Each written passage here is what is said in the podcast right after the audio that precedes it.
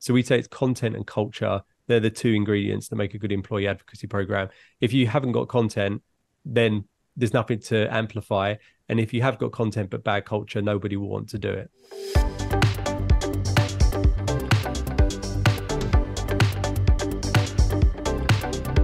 You're listening to the Content 10x podcast, where it's all about content repurposing.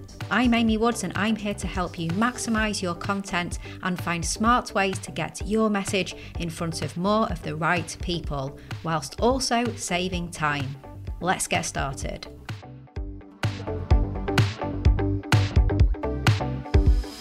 Hello, I'm Amy Woods, and this is the Content 10x podcast coming to you with a special guest episode. This week, I am joined by British tech entrepreneur Bradley Keenan, who is the founder and CEO of Disseminate, which is an employee influence platform. He shares a bit about his journey to this point and how he spotted the great divide between sales and marketing that led him to start Disseminate. Now, I really wanted to discuss with Bradley the enormous marketing power of employee advocacy and how to get your employees to actually want to share your content. This is what Bradley is an expert in, and he's got loads of great advice. So, in this episode, we cover why we should consider our employees to be the most trusted influencers. We look at the right and wrong ways to run an employee advocacy program and how to get your employees to buy into an employee advocacy program. We also discuss why it's good for business when individuals in your team build their own personal brands and we discuss so much more as well. It's a fantastic episode. So, without further ado, let's dive in. Bradley, welcome to the Content 10x podcast. Thank you for having me. It's great to have you on. Really, really looking forward to this conversation, Bradley. And um, the Content 10x podcast, you know, it's all about maximizing the value of our content. And I'm really looking forward to talking about employee advocacy and how we can use employees to maximize our message and our content and you know getting the word out there. So really really looking forward to this. It's something we haven't talked about before. Um before we get into it though i'd love to just get started by talking about how you got to where you are today. So could you just share you know in a nutshell founder of disseminate how did you get here? Yeah i'll try. So um, Disseminate is actually my second business. Um, so I started an e-commerce technology company back in 2000 and nine. Um, and uh, we were really fortunate because we were acquired only five years into that journey. Um, and there was an experience that we went through being a small uh, self-funded startup being acquired by a publicly listed company in that we went into an organization that was far more uh, process driven less about company culture uh, and that was something that we kind of had to grapple with um, but being the founder of the company they wanted me around in case something went wrong, but didn't really want me to do anything because they didn't want to depend on me. So they put me out to pasture in marketing. And uh, as part of that acquisition, I was creating marketing content and trying to get salespeople to share it, which was a lot harder than I thought it was going to be because I thought, hang on a minute, these are salespeople. They surely want to sell more so they get paid more commission. But it turns out that they weren't that eager on uh, extra tasks in their day. So it was kind of towards the end of that uh, handover period that I had this idea of creating a product which essentially um, uh, removed the friction for salespeople to share content. Uh, and that's really where the original idea came from. We then created a uh, an MVP, showed it to a couple of people, and they said, oh yeah that's like employee advocacy at which i realized i'd invented something that already existed. So then i'm google searching what is employee advocacy after creating a platform that does exactly that. And then i realized that we're not the first company to do it. There's you know there's lots of good companies that do it. Um, and it was really at that point that we kind of entered the market and said okay well now let's let's be the best at what we do as opposed to being somebody who's you know creating a category Cool. And could you just explain a bit more about about what you do? You know, what is the platform? What, what's the solution? Yeah, so essentially, employee advocacy as a category and what our product does is it takes content that's already been produced, um, typically by marketing, but it can also be talent acquisition and recruiting as well. And it provides that content packaged up to an employee for that employee to share with their own professional social media connections. Um, the reason why I labour the point on professional is there's often a misconception around what employee advocacy is. And yes, there's been cases where companies like Dunkin' Donuts have had their employees on TikTok doing dances and all that kind of stuff, which is great. But most, you know, 99% of employee advocacy is more about professional use and uh, executives using content to advance their career and in turn help the organization in the in the in the process. Yeah, I mean, it's really interesting. And um, I know on the homepage of your site, it says about extending the reach beyond corporate social media channels via the most trusted influencers in your industry, your employees. Um, so, why would we consider our, employee, uh, our employees to be our most trusted influencers in the industry? Yeah, it's an interesting question. I mean, the, the trust comes from the fact that if I'm reading that post, I'm already connected to that individual. So best case scenario is that person has taken that content themselves, they've customized, you know, the the post captions, they've made it them, their own, and they've shared it. But they've also kind of given their rubber stamp of approval that they see this as valued content. Um, very different to if the company themselves share something because there's an inherent bias that comes with that. So if we think about it in its simplest terms, if I was using employee advocacy to recruit engineers as an example, well, my engineers in my organization probably went to university and studied with other engineers. So they're already connected to the people that I want to speak to. Um, so it's using that bond of trust to to reach that extended uh, audience. Yeah, it completely makes sense. And you know, the you know, there's it's one thing for you to say, isn't it? It's another thing for other people, including obviously the people within the organization and tapping into their network. Um, I guess a, a key question that I have is how do you convince employees to share company content it seems like such a brilliant concept to maximize you know the reach of the content exactly as you said through that that network trusted network of your employees but it it must immediately jumps out to me hmm but how do you get them on board? Yeah. It, it's interesting because I think the feeling that you're having towards it is uh, we're trying to work out how we explain this at the moment and um, on our own podcast we've spoken about this a lot but there's this employee advocacy 1.0 right and i'll be honest i actually don't like the term employee advocacy if i could change it i would um, but it's the category we operate in so it's the word we use so it's problematic in itself the term employee advocacy because what we're saying is I want my employee to advocate for me as the company. Right. So the relationship is I'm the company, I want to use the employee. And the reason I want to use them is because they can get me more reach on my content. Right. That that is employee advocacy 1.0. It, and it's changing massively now. So employee advocacy 2.0 is more about social enablement to employees that have an invested interest in being active on social and giving them the tools to be good at it. So the idea of convincing someone actually is removed at that point because what we're saying is, okay, I might need to educate a salesperson on why um, being front of mind is a good idea. We shouldn't need to because if if I I use the example of a salesperson, but if I sell um, lubricants into an industrial industry, right? Probably I'm not the only person who sells that that product. Somebody else does.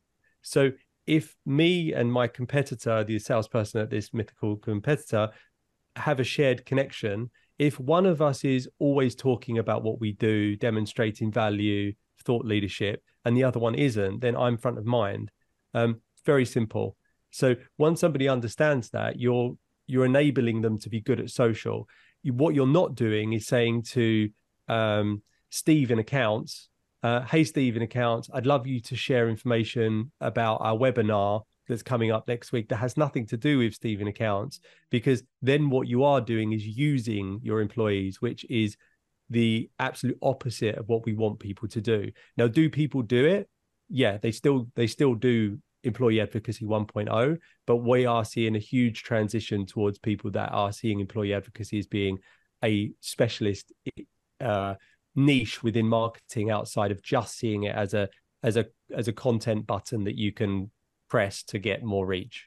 Yeah i must admit i guess i had that as my understanding when we talk about this that it that is exactly as you explained really that you'd be having you know some webinars coming out or a next event and things like that and everybody would be encouraged to share the promo for the webinar. In, in a way um, is it crossing over somewhat into encouraging employees then to build personal brands? Because it's encouraging like like you said to put themselves out there front and center and be sharing knowledge and expertise. So is there is there that crossover into encouraging them to build that personal brand themselves on social then? Uh, yeah absolutely. So we kind of see it like if we were engineering a car and obviously we would say this because it's our product we believe our car is the you know the ferrari the mercedes or whatever of employee advocacy right? So we can build the best platform in the world but we're still going to have somebody who takes that driving seat and they have to be able to drive it sensibly and not crash it right? So we can give our platform to somebody that just says hey do you know what? I'd love to just get reach. Uh just going to put all our content in there. I'm not going to think about how the employee looks when they share it and that will be a bad employee advocacy experience. Now what you can do is you can still share that webinar video, the uh, sorry, webinar registration link, but it has to be in a bigger uh, a bigger pot of other things that are of more value to the employee to, to share themselves. So the issue with personal branding is most people understand the value in doing it.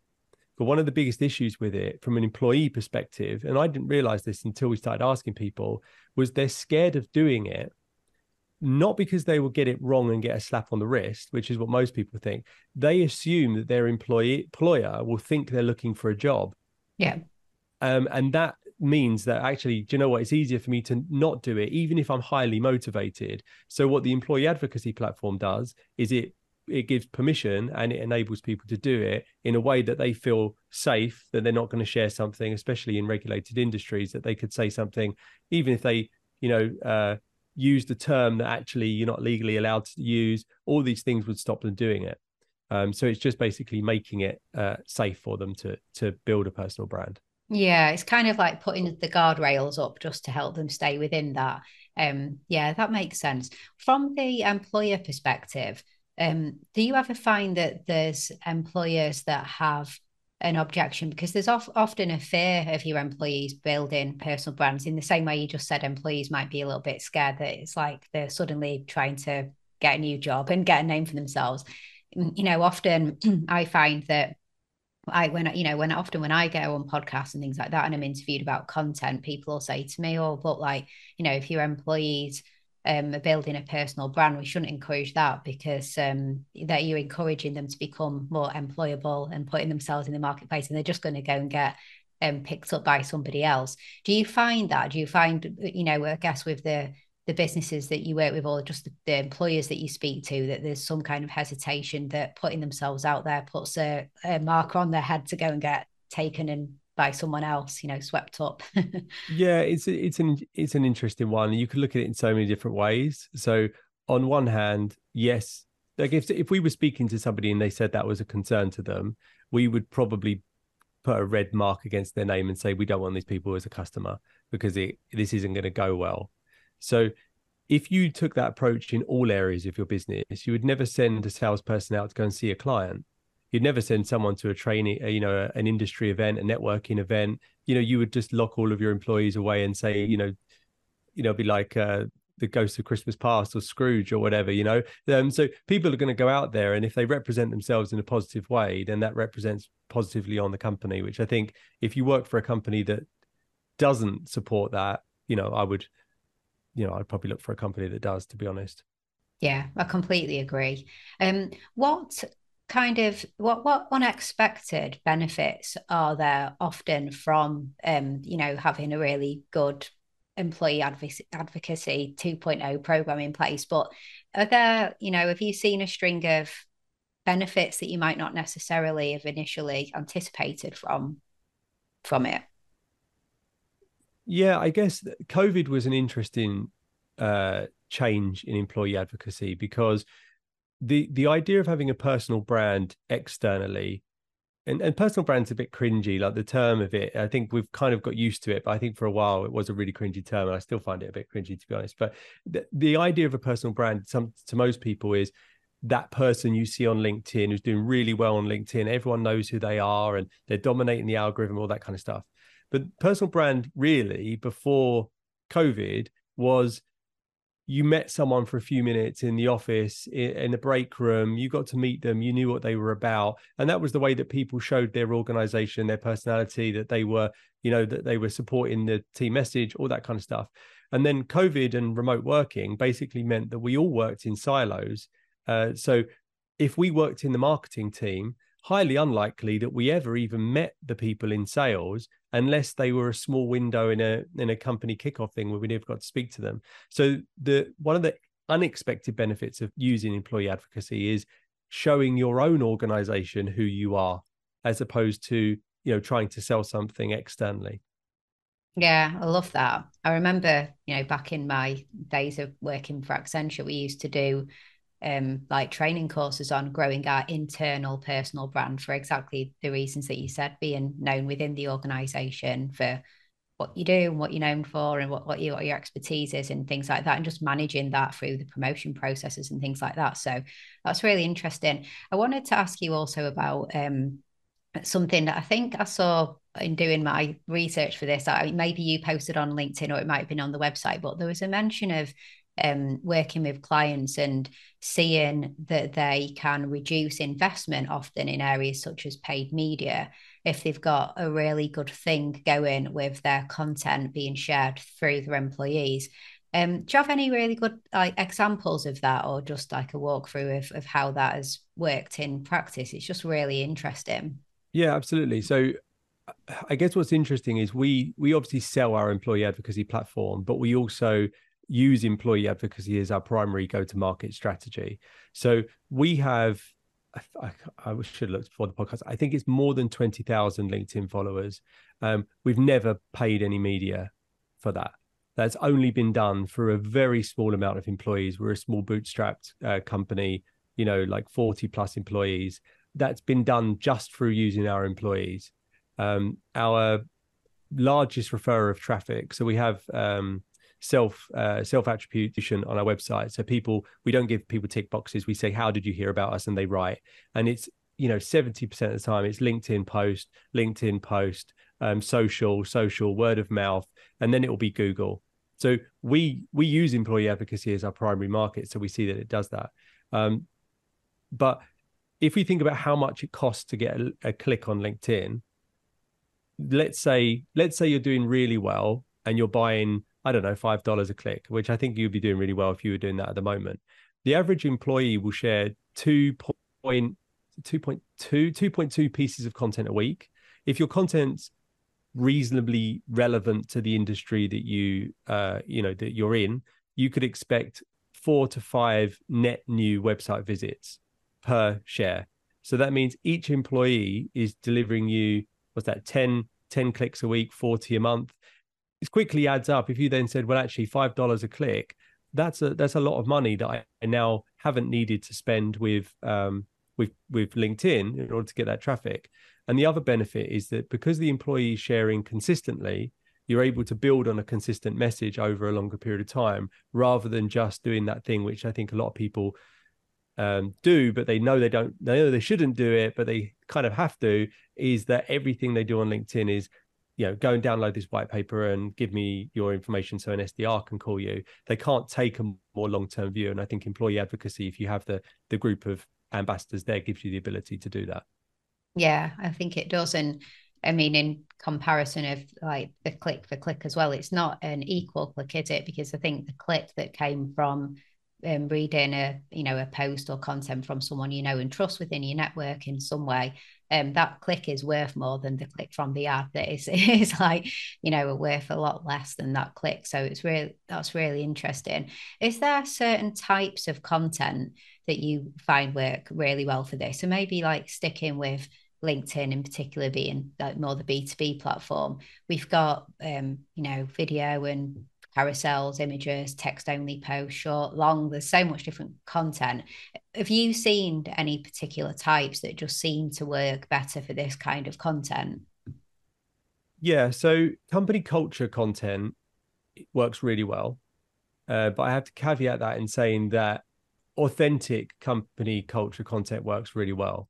So if you do like, let's say somebody runs a marathon, right, and you share about it and you say this is you know uh, this is Sally, she ran a marathon, uh, and that would get loads of engagement because people love to support their co-workers. Now, does that help the company in turn? Not that much. It promotes you as a good employer that is seen to be championing your employees. So if you come back from that slightly and you celebrate people's projects, so you're still able to talk about the successes of the company, but more in a subtle way while still celebrating the employee, then that will do well. If you just say, this is our X12589 uh, processor, it released last week, and here's the spec sheet, you can download it. It it won't it won't perform. But there's a lot of pressure from marketing teams to put that kind of content out. Um, but we're always saying to people, would you share that? Mm. You know, and the person who approved it will say, no, I wouldn't share that.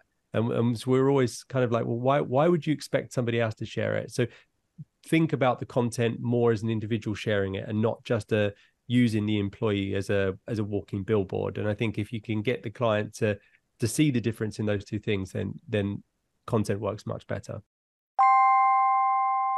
Hey, just a little break from this week's episode to let you know about becoming a Content 10x Insider. If you want more content repurposing tips and advice, then why not join hundreds of business owners, marketers, and content creators who get them delivered straight to their inbox once a week by subscribing to the Content 10x newsletter. As well as tips and advice, you get industry updates, inspiring stories, exclusive content, offers, and more. You can subscribe at content10x.com forward slash newsletter, and there's a link in the show notes too. Okay, back to this week's episode.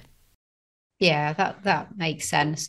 Um, when it comes to, uh, say, for example, the marketing team have created a piece of content. So let's say you know there's some great um, like white paper or something that they've just uh, announced on their LinkedIn page, and there's the desire for employees to, in you know, in their own style and words, mention and get this white paper out there it, so is the the best approach really to um, provide information about what it is and maybe as you said if it's a regulated environment that maybe some do's and don'ts on how you might sell the the pros of this white paper um, and really just give a summary the content the summary the key link and some pointers.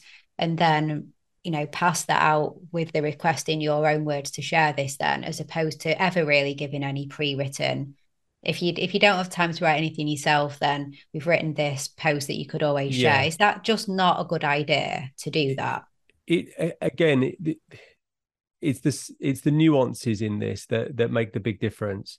Now if you if you start an employee advocacy program tomorrow whether that was with a technology like ours or um, you did it manually if you just give everyone the same text and say share this content today then it will literally just look like you've carpet bombed linkedin. Because you know if i have 12 connections that we'll use Accenture as an example and everyone shares it then it's just going to be like what what's happened? I mean most people would think that someone's account's been you know hijacked and spammed right? Because it just goes one two three all looks exactly the same. So what we see it as is there's a journey that someone goes from from never sharing on LinkedIn and not knowing what to say into being at the the pinnacle of social media, writing everything themselves in their own personality. And there's a journey between the two. So the way that we do it is we give people the ability to have multiple post captions. We now use um, OpenAI. So basically means that they can have as many variations as they want at a click of a button. But then we also do multiple preview images and titles, so the metadata in the posts. So when you randomize that, if three people share that same post, it looks completely unique.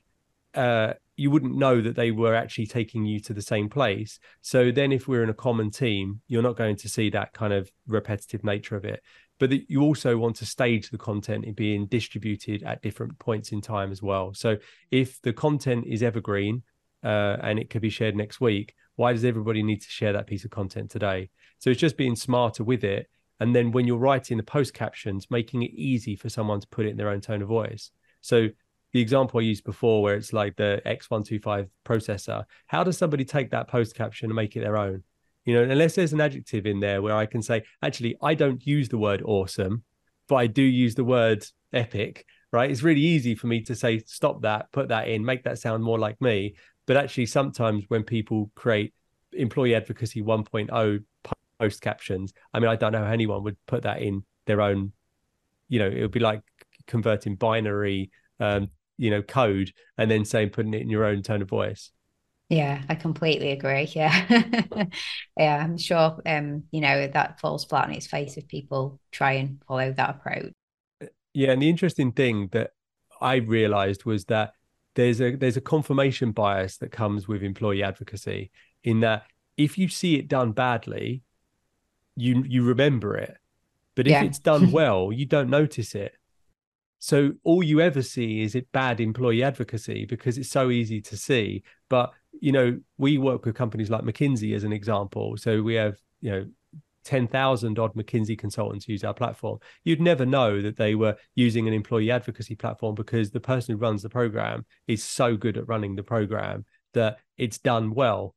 If she left tomorrow and someone came in and said, you know what, we just want everyone to share the content today, all of a sudden you'd have 10,000 McKinsey consultants looking like programmatic, uh, you know, uh, you know, robots basically.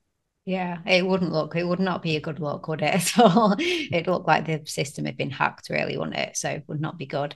Um, when it comes to like the ben I was when we were talking before about the benefits of of rolling out really, you know, effective employee advocacy and as well as the key benefits of, you know, getting more people uh, familiar with the brand and potentially you know transaction and working with them and trusting them. You mentioned about the internal you know internal sort of personal branding that can be enhanced through it. Um, we discussed a little bit about recruitment from the point of view of um, you know do employers get reticent when employees get more vocal online? And also do employees employees worry that they're going to look like they're looking for a job? But on the positive of recruitment have you seen that companies that do do it well um, actually Im- have improved their chances in the recruitment marketplace in terms of you know when you're looking at companies and trying to work out whether you're going to apply whether you're going to go for the job you usually do your due diligence and have a look at who works there what's going on. Is that being reported as you know we've started to realize people are becoming more interested or that we're doing better from a caliber of candidate and that kind of thing yeah, absolutely. So again, it it does come down to the the quality and the strategy that you put into it. So some people think employee advocacy when it's recruitment is employees sharing job specs, you know, and that would be we use the term 1.0 again. That's a very 1.0 approach to it. 2.0 is um, look at this uh, charity day we did.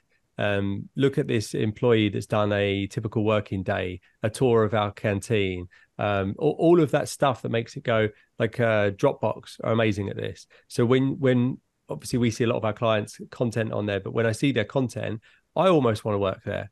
I'm like, this looks like an amazing place to work. So when somebody then does put a job post on there, they know what they're applying for. Yes, the job spec is going to tell them what job they're going to be doing and hopefully how much they're going to be paid. But all of the other things, what's the culture like in the organization? What's the CEO like? Are they vocal? How transparent are they? All these things that are actually more important to people than, you know, the difference of five hundred dollars in their in their in their annual salary. Um, these are the things that mean that the good candidates come through to them. Yeah, and do you, I guess, kind of on the other side, do you find that there's really specific organizations with spe- you know specific types of culture within organizations that this you know it it really has to be the starting point before you can roll something like this out. There must be some organizations you go to and you think culturally it doesn't this isn't this is this isn't going to work. Yeah. so, so, we, we obviously we have a quali like any uh, sales organization we have a qualification model right? So if we find somebody who we believe is a prospect we need to work out do we think they're going to be a client in year two? Because if they're not going to be a client in year two we don't want them in year one for millions of mathematical reasons which we won't go into today but we really want to say is this going to stick so one of our qualification uh, mechanisms is looking at glassdoor if somebody is like a two on glassdoor well you know what unless they literally force their employees to share content why would an employee of a company that has bad culture um, already overworks their employees, then wants to take on another task. Um, when people are happy in their company and they want to be they they want to be champions for the organization. And that to us is, um, you know, we we we can see that a mile away, and that combined with the content. So we say it's content and culture. They're the two ingredients that make a good employee advocacy program. If you haven't got content, uh, then there's nothing to amplify. And if you have got content but bad culture, nobody will want to do it. Absolutely love that. I think I can just hear that being one of our sound bites on social media because it's such a such a good comment. One one last um, question for you. Um, for a, a small organization, um, so let's say a, a small business that maybe is like has like 50 or like around that employees, quite a small company. Um, somebody's listening to this now thinking, oh, like, why have we never done anything to really ever encourage our staff and you know we've always just focused on our own brand marketing channels. Um, and we need to just get started with with something some step forward to help our employees with this type of content sharing. What would be a good you know first step? So so a good first step is we talk about creating an ideal advocate profile. So again I, my background is in sales so i always tend to pull things back to sales but in sales we talk about our ideal client profile. Who who's the customer that we can help the most? So we tell people create your ideal advocate profile. So don't think about your 50 person organization as oh 50 people. Think about who in your organization would benefit the most from being an advocate for you. So think of them as your customer. So it's probably going to be you know in a 50 person company. I don't want to say this is always going to be the case. It's going to be your salespeople your senior level executives, your support staff, people who are client facing. And that might end up being 15 people in total. And if I was in a company that was small, that's about, first of all, creating a social media policy document that isn't a uh, fear tactic document, which they normally are. You know, like most people I, am old enough to remember when people were told they'd be fired if they posted on social media. So yeah. there's a lot of us still out there that when all of a sudden asked to post on social media, go, hold on a minute, did the, did the rules change? So a social media policy document that is enabling people to be more active on social, training on the benefits on why. Um, I personally would split out the training for the salespeople because the motivations are so different. So you don't speak to, and I hate to generalize, but salespeople, it's quite simple: share more, close more deals, get paid more money, get drive a nicer car. So we're quite materialistic like that, not always. For people who aren't financially incentivized, then the training's different. It's about career progression, about being an advocate, a champion for your co-workers, and those kind of things. And then once you've actually got that group of advocates, give them a name you know like call them a team name of some description whether that's your insiders or something like that that gr- creates an element of exclusivity. Create a slack channel a teams channel and put the content in there with you know some suggestions on the post captions to use. And then once you get to scale and you need a platform like what we do go and find a platform. But don't go and buy the technology thinking it's going to do it for you because it because it i'd love to say it would but it's it won't. Um, you know get get it prove the model scale it. And then if you're you know 200 people and you've got 80 ambassadors and you need to start managing it then you know go out and speak to you know all the usual employee advocacy companies of which obviously we'd love to be one of them um, and find the one that's best suited yeah, absolutely love that. Thank you. Brilliant advice. Really, really good. well, we've reached the uh, you know the top of the hour, so I'll have to wrap up there. Even though I could have asked you so many more questions about this, it's fascinating. Um, thank you so much for coming on the show. Really, really appreciate it. Um, where would you like people to go to connect with you? LinkedIn or any yeah. other places? um, available on LinkedIn. Um, we also have a book that is being released in September um, that will be we're taking people's details now to send out free copies. So if they want to register for a free copy uh, it's dsmn8.com forward slash employee hyphen advocacy hyphen book um, and we'll distribute it. And that is a book called 101 employee advocacy cheat codes. Um, so these are things that you can do without a platform and you can implement them straight away Oh, that's amazing. So congrats on the book. We'll put the link in the notes and that's awesome. I'll be I'll be getting a copy of that, Bradley. So thank you. you. Cheers. Right. Well, thank you. It's been awesome. Thank you so much. Okay, so I hope you enjoyed that discussion and thank you so much for tuning in. If you enjoy the content 10x podcast, then why not hit that subscribe button on your podcast listening app of choice so that you can get updated when new episodes are released. And I'd really, really appreciate it if you could leave a review as well. That really makes a difference for the podcast. Also, please do get a copy of my book, Content 10x More Content, Less Time, Maximum Results. It is the ultimate guide to repurposing every type of content. And it's available on Amazon in Kindle and paperback and also in audiobook as well. And you can head to content10x.com forward slash book to find all the other places that you can get a copy of my book. And if you would like us to do your content repurposing for you, then we offer a fully end to end done for you content repurposing service.